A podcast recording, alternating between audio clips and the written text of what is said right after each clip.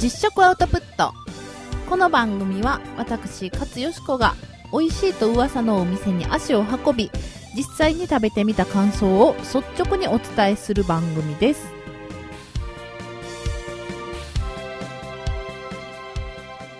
皆さんおはようございます。実食アウトプット勝よしこです、えー、本日は6月の29日、えー、2014年6月29日です。えー、日曜日の昼下がりとなっております。皆さんいかがお過ごしでしょうか？いやー、久しぶりにね、良い天気で洗濯物がよく乾くというものです。えー、いいですね。あの、ただそのあの洗濯物を干して外に出てると突然雨が降ったりするのでね、えー、ちょっと今年は本当になんか急に雨が降ってきたりする日が続いておりまして、えー、気が気じゃないですけれども、なんかあの、一応浴室乾燥機的なものが、あの、家にあるので、お風呂場に干しといて、えー、乾燥するということも、えー、不可能ではないんですけど、なんか、いまいち乾きが悪かったり、えー、あんまりたくさんは干せなかったりするので、やっぱり外で干したいんですよね。うん、なんかお日さんを当てると良さそうだったりするじゃないですか。うん。なので、えー、外に干せて今日は今のところハッピーでございます。と言いつつ、えー、やることがだんだんこう山盛りになってきましてですね、えー、もう自分でも把握しきれないのにやる気が全然起きない、えー、ただゴロゴロ寝ていたい、えー、この実食アウトプットの、えー、H2 の電源を入れるのが精一杯という今日この頃の私でございます。えー、っとね、あの、だんだんこう、あれやらなあかん、これやらなあかんっていうのが、えー、これ、この週末しようみたいなのが、えー、溜まってくると、なんかこう、急に、ヒューンってこう、電源がパソコン落ちるみたいな感じにこうね、えー、やる気が急にゼロになってしまいまして、えー、うん、なんかね、こう、一応頭の中に常にこう、 to do のリストがあるんですけど、それがね、もうなんか、急にパタッとこう、白紙になるような感じで、えー、今そうですね、やらなあかんことが、えー、おそらく10や20ではないんですが、どれもやる気しねえという感じで、えー、今日はもうどうしようかなという感じです。え、この後、梅田で毎月1回行われているシングルズというバーで、えー、脱出ゲームが行われているんですが、それにも、えー、毎月土日ね、えー、ある決まった土日に、え、12時、4時、8時と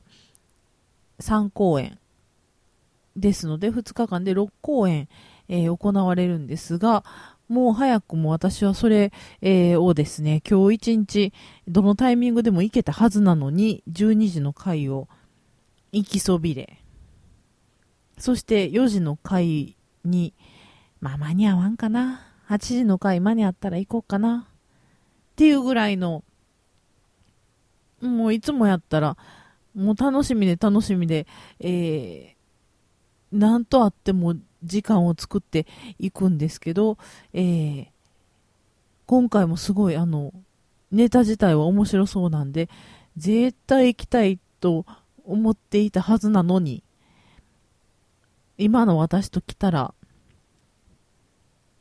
なんかね、何事においてもやる気がないですね。うん。ただね、あの、一つすごく楽しみにしていることがあって、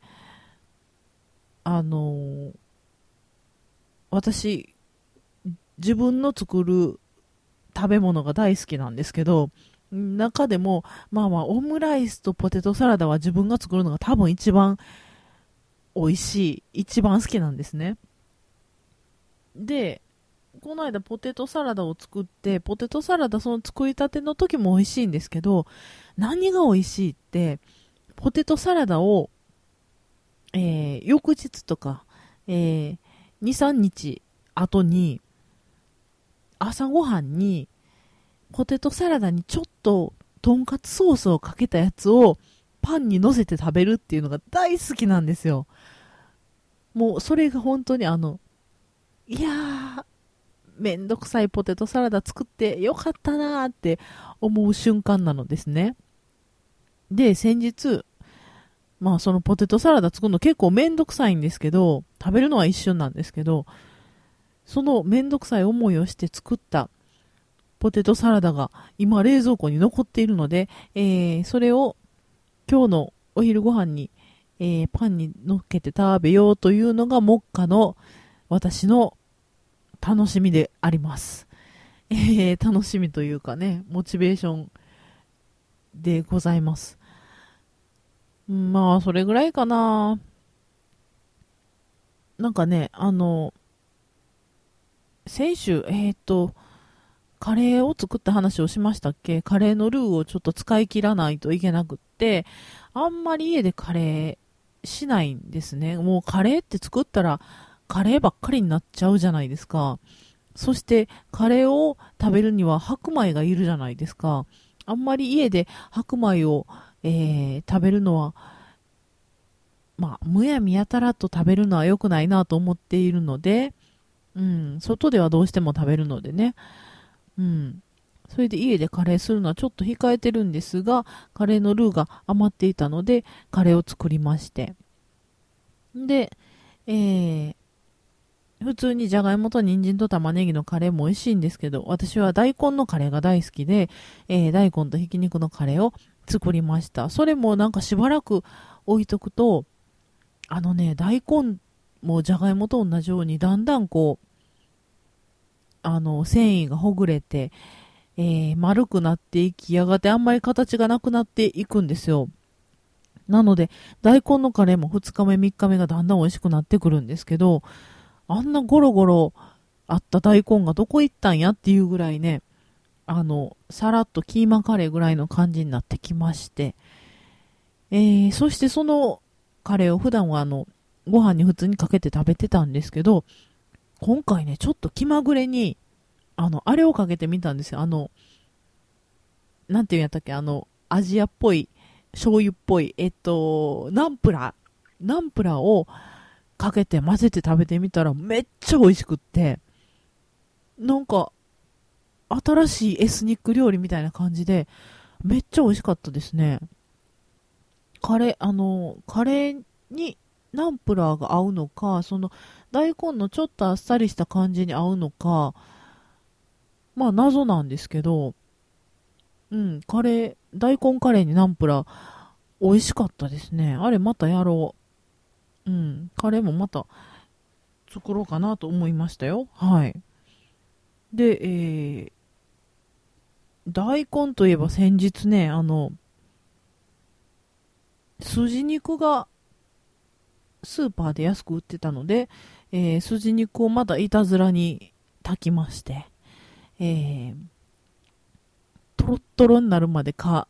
あの、圧力鍋で加圧して、で、それでまた大根と炊き合わせて筋大根を作ったんですけど、ああ、筋大根もうまいですね。美味しかった。あの、甘辛い味の基本、私はなんかその煮物をするときは、醤油、酒、みりん、砂糖、まあ大体1対1対1対1対1対1ぐらいでバッとやっちゃって、あとまあ足りない味を足したり引いたりするんですけど、あの、筋大根は筋の出汁がめっちゃ美味しいので、えー、できるだけその元のね、美味しい味を生かすために、お酒多めの後の調味料ちょっと少なめで、えー、炊きます。で、えー、今回もそんな感じで炊いたんですけど、あんまりね、甘辛いよりは出汁の味が効いてる方が美味しいかなと思います。で、えー、筋大根炊いてうまいうまいと言って、えー、食べまして。で、えー、翌日ね、結構あの、お出汁が残ったんで、これもしかして、この肉の味が凝縮しただし、ちょっと肉うどん風にしたら美味しいんちゃうかと思って、あの、うどん入れてみたんですよ。えー、っと、そしたら、今まで食べたことない感じの肉うどんが出来上がりまして、うん、めっちゃ美味しかった。贅沢ですね、その筋肉煮込みの、うん、肉うどんというのは。めっちゃ贅沢したなという感じしました。で、えー、まあちょっと甘みがあるので、えー、七味をかけていただいても美味しかったんですけど、もしかしたら、今回やらなかったですけど、卵とかを落とし入れても美味しいかなと、えー、思いましたよ。筋肉煮込みうどんね。うん。まああれまた単体でやるとなると結構な、結構な手間、筋炊くの結構な手間なのでね、時間かかるので、ちょっと、まあ、大根と一緒に炊いた次の日ぐらいかな。まあ、えー、やってみてもいいかなと思っております。えー、そして、そして、今週、えー、行って面白かったのが、あの、神戸の黒猫キューブさんという、えー、脱出ゲームとか謎解きを作っている団体があるんですけれども、その黒猫キューブさんが主催で、えー、暗闇研修というイベントをやってらっしゃいまして、えー、木曜日に行ってきました。これがですね、どういうものかというと、とにかく、えー、真っ暗な中で、チーム6人全員であるミッションをクリアするという、えー、まあ、イベントなんですけれども、えー、真っ暗といっても、まあ、目隠しをするんですね。で、その状態で、えー、みんなでその声を掛け合って、で、こう、ね、これどこにあるとかいうのを、こうみんなでこう手渡ししたりとか、えー、なんかしながら、えー、最終的にミッションクリアみたいな感じの、えー、形にしていくわけです。これがね、なかなかその、あの、なんて言うんですか？何やったっけ？えー、っと、ダイアログ・イン・ザ・ダークでしたっけ？その、暗闇の中で、ずっと冒険していって、最終的に暗闇の中で、えー、お食事会しますみたいなイベントが、えー、もともとあれ外国でやってたのが東京でやって、えー、この間大阪でもやってみたいなのがあったんですけど、それにはちょっと私行けなくって、えー、その真っ暗の中で何かするっていうイベントにすごい興味があったので、今回行ってみたんですが、ん結構面白かったですね。あの、私はお友達と2人で行って、その残りの4人はうっすら知ってるか、えー、人、1人いて、それ以外の人3人みたいな感じの、全然知らん人3人みたいな感じの構成やったんですけど、なんか真っ暗の中でお互いにこう声を掛け合ったりとか、あの、物をね、渡し合ったりとか、なんかそういうことをしてるうちに、めっちゃこう距離が急に縮まるみたいな感じ。何せその目隠しをして、えー、部屋の中にいるので、なんかね、空間が無限に広がってるみたいな感じに感じるんですよ。で、もちろん私はそこに何回も行ったことがあって、部屋の広さもテーブルの広さも知ってるのに、目隠しした状態でそこで座らされたら、急にそのテーブルがすごく広く感じて、なんか、そこで行われてることがなんか壮大な出来事のように思われるので、なんかそこでこう、声とか感覚とかでつながってる人ら同士の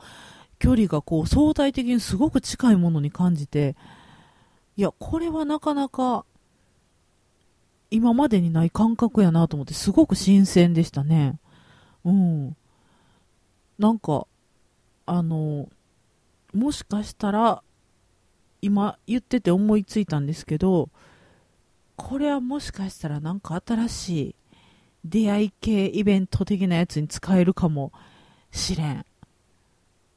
ねなんかこう、全然顔見たことない同士、えー、私らはあらかじめ控え室でこんにちはみたいな挨拶もあったりしたんですけど、そういうのも全然なしで、えー、別室で、えー、それぞれが目隠しして、えー、一つの部屋に入れられて、そっから、こう、なんか、ミッションに挑むみたいなやつで、こう、距離を縮めるみたいな、えー、イベントどうですか？誰かやりませんか？ねえ、面白そうですね。うん、やってほしいな。みたいなイベントに行ってきました。えー、あとね、昨日は昨日で面白かったですよ。あの、なぞなぞ劇団っていう東京の、えー、謎解き団体さんがあるんですけど、そちらの劇団っていうぐらいで、その、なんて言うんでしょう、普通に紙と鉛筆で謎を解いて、えー、パズルを解いて、えー、最終的になんかあの、なんかした人が成功みたいな感じのイベントじゃなくって、なんかミッションをクリアするために、えー、そこにいる人に話しかけてこうヒントをもらったりとか、なんか役になりきってなんか、えー、自分が何かを演じて、それでなんかアイテムもらったりとか、なんかそういうことが、あのいっぱい発生するんですね。で、今回、まあ、あの、6人1チームになって、それぞれが役割を与えられて、で、それぞれに、こう、そこの、えー、スタッフというか、出演者の人たちに話しかけに行ったりとか、で、その途中でもちろん謎を解いて、えー、そしてクリアするという形のイベントでして、えー、東京のその、謎謎劇団という集団なんですけど、大阪、公演ということで、関西の劇団さん、劇団劇団という、えー、京都ですかね。京都でやってらっしゃる劇団とコラボ。で、もちろんその劇団劇団さんの所属してる方以外にも客演の方が、えー、何人かいらっしゃって。で、えー、その人形館という、えー、人形の館ですね。からの生還という形で、そのみんなが人形の役だったりとか、えー、を演じてるわけです。これがね、やっぱりその、謎解きイベントとかで、もちろんそのスタッフの人たちが、えー、何かしら役割を演じて、えー、この謎が解けたら、えー、どこそこにいる、えー、操舵室にいる、えー、船員に話しかけろとかね、どこそこにいるメイドに話しかけろみたいなんもあるんですけど、やっぱりその、本当の役者さんがやると、テンション何割増しかにこっちもなるし、向こうのやっぱりスキルもすごいんでね、あのアドリブでこう、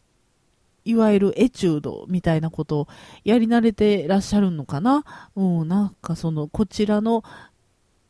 ノリに合わせてこうやり取りしてくれたりとか。で、またその時間配分もそういうやり取りを楽しむ時間をこうたっぷりとってあったりとか。そういうあの、ちょっと普通のいわゆるスクラップ、リアル脱出ゲームっていうのとは違う楽しみ方ができたイベントでしたね。うん。あの、私は、ああいう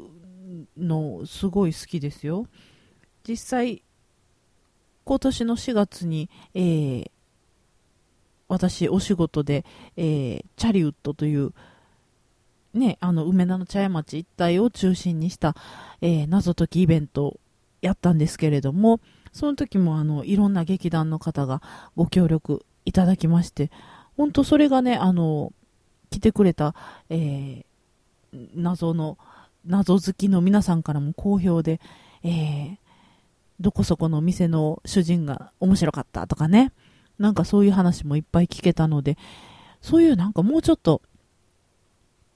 劇団と謎解きのコラボとかそういうの広がっていったら、えー、私もお客さんとして楽しいなという、えー、そんなイベントでした。うん。また大阪来てやっていただきたいですね。うん。ほんとね、その今、流行ってる、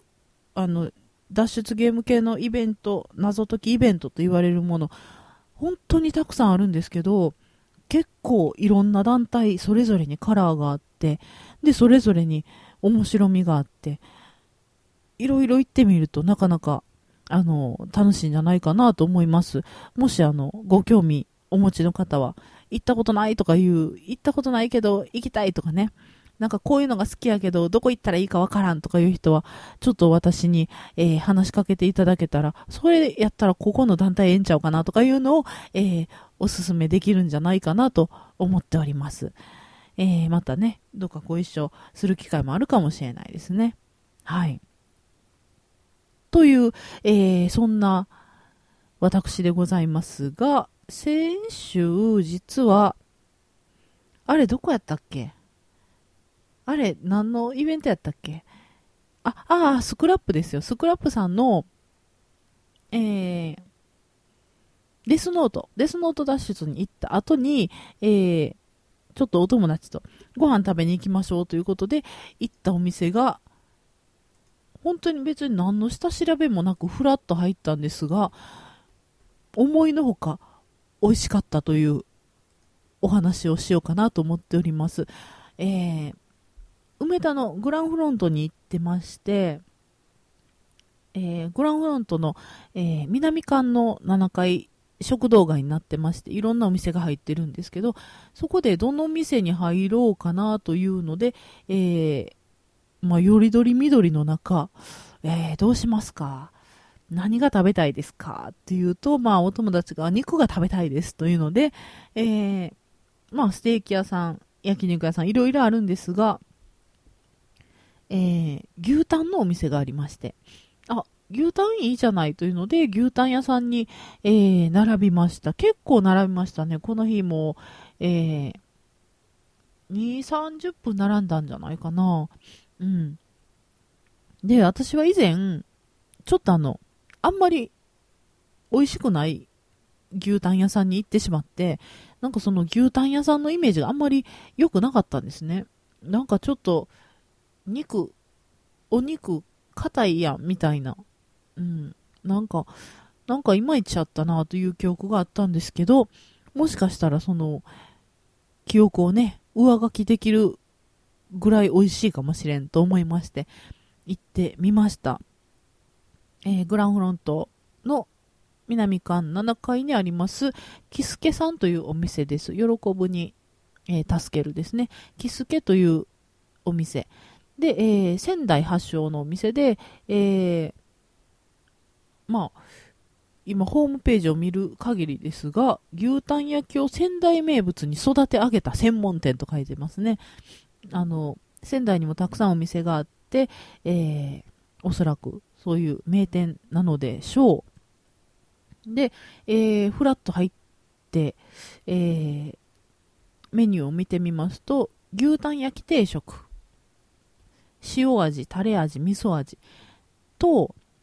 えー、数量限定、特切り厚焼き定食というのがありまして、えー、牛タン焼き定食が1人前1620円、1.5人前2214円。で、えー、特切り厚焼き定食が、えー、1人前2160円になっております。えー、まあ、なかなかゴージャスなお値段ですが、えー、やっぱりね、そこは一つ。そんなに、あの、私、普段からそんなにたくさん量が食べれないので、えー、1.5人前とかはちょっときついなと思ったんですが、えー、この数量限定、特切り厚焼き定食1人前を頼むことにいたしました。で、えー、特切りというからには結構な分厚さで、えー、厚さ、まあ、およそ1センチって書いてますが、実際1センチ以上あったんじゃないかなというぐらい結構なボリューム。え、で、食べやすいように切り込みがさっさっさと入ってます。で、実際に出てきたのが、その分厚いお肉の、えー、何ですか？牛タンの焼いたやつ。そして、えー、その牛タンに、味噌南蛮。あのー、仙台ではどうやらこれがついてるらしいですね。あのー、青唐辛子の味噌漬けなんですけども、その青唐辛子の味噌漬け、それからメニューとかでは、あの、きゅうりの浅漬けが載った写真があったんですが、実際に出てくると白菜の浅漬けが載ってました。付け合わせのお野菜にね、浅漬けなんですって。なんか、珍しいでしょ？うん。へえーと思いながら、えー、見てましたが、あと、ご飯はもちろん麦飯。そして、えー、テールスープがついてます。あとね、なんか、その時だけあったのか、何だったのか、えー、サービスで、とろろが、えー、ついてます。まあ、麦飯と相性いいですからね、ついてまして。で、えー、いただくことになりました。これがですね、この分厚さ、ちょっともしかしてこれで硬かったら、もう、悲劇やんと思ってんけど、もうすっっごい柔らかくって、牛タンでこの柔らかさって、なかなか、ちょっと珍しいよねっていうぐらい、あの、牛タン特有の、サクッというか、ジャクッとした、こう、歯触りがあるんですけど、えー、噛み切りやすくって、えー、お肉自体すっごいジューシーで柔らかいんですよ。なんか繊維がしっかりしてるんだかしっかりしてないんだか、えー、ちょっと口の中がわかんなくなるぐらい、えー、ちょっと、あのー、他にない感じの牛タンでしたね。で、えー、その横に添えられている味噌南蛮と、えっ、ー、と、青唐辛子の味噌漬けと一緒に食べると、その、もともとの味は塩焼きしてあるだけなんですけど、塩焼きとお肉のじゅわっとする甘みに、こう、ピリッとしたアクセントが効いて、これがね、もうご飯が進む進む。うん、むっちゃ美味しかったですね。もう、正直、とろろがサービスでついてきたんですけど、とろろ食べる余裕ないぐらい、あの、この牛タンでご飯が進むんですよ。で、しかも付け合わせが、その浅漬けの、ね、白菜がついてるので、これまたご飯が進む。んで、あの、なんとなく、なんとなくついてきましたみたいな感じの、えー、テールスープなんですけど、なんとなくついてきましたみたいな顔して、これがめちゃめちゃ美味しい。あの、もちろん、普通のテールスープ、あの、しっかりしたね、あの、テールの、出汁が出たテールスープ、美味しいんですけど、ここのテールスープね、なんか、あの、お肉もかなりゴロゴロ入ってて、もうこれだけでも、十分そのおかずとして成立するぐらいのテールスープでしたよ。うん。もちろんね、麦飯も美味しい、あの、硬さに炊いてあって美味しかったです。あの、ほんとフラッと入った割には、お、これはいい店に当たったという感じで、えー、ラッキーでしたね。並んだかやったと思いました。全然その2160円高ーみたいな、えー、感じもないです。これで2160円やったら出す。ま、もう一回食べたいっていうぐらいの味でした。どうやらその数量限定ということなんで、あんまり遅く行くとないかもしれませんので、えー、できるだけ早い時間に行って、ぜひこの毒切り厚焼き定食を皆さんも、えー、食べてみていただきたいなと思います。いやー、あのー、牛タン美味しいですね、やっぱり。うん。またちょっと、えー、土日やったんでね、混んでたのもあるんで、えー、平日にでも一回早めの時間に行ってみたいなと思っております。えー、というわけで、今回はなんだかんだございましたが、えー、グランフロント大阪南館7階にあります、えー、牛タンのキスケさん、えー、ご紹介させていただきました。ご意見ご感想はツイッターの方でお待ちしております。アットヨスコス、YOSCOS でやっておりますので、えー、じゃんじゃんメッセージください。それでは実食アウトプット第165回、えー、早いですね、もう165回、えー、また200回には記念イベントをしないといけないですね。お届けしたのは私、勝よしこでした。さようなら。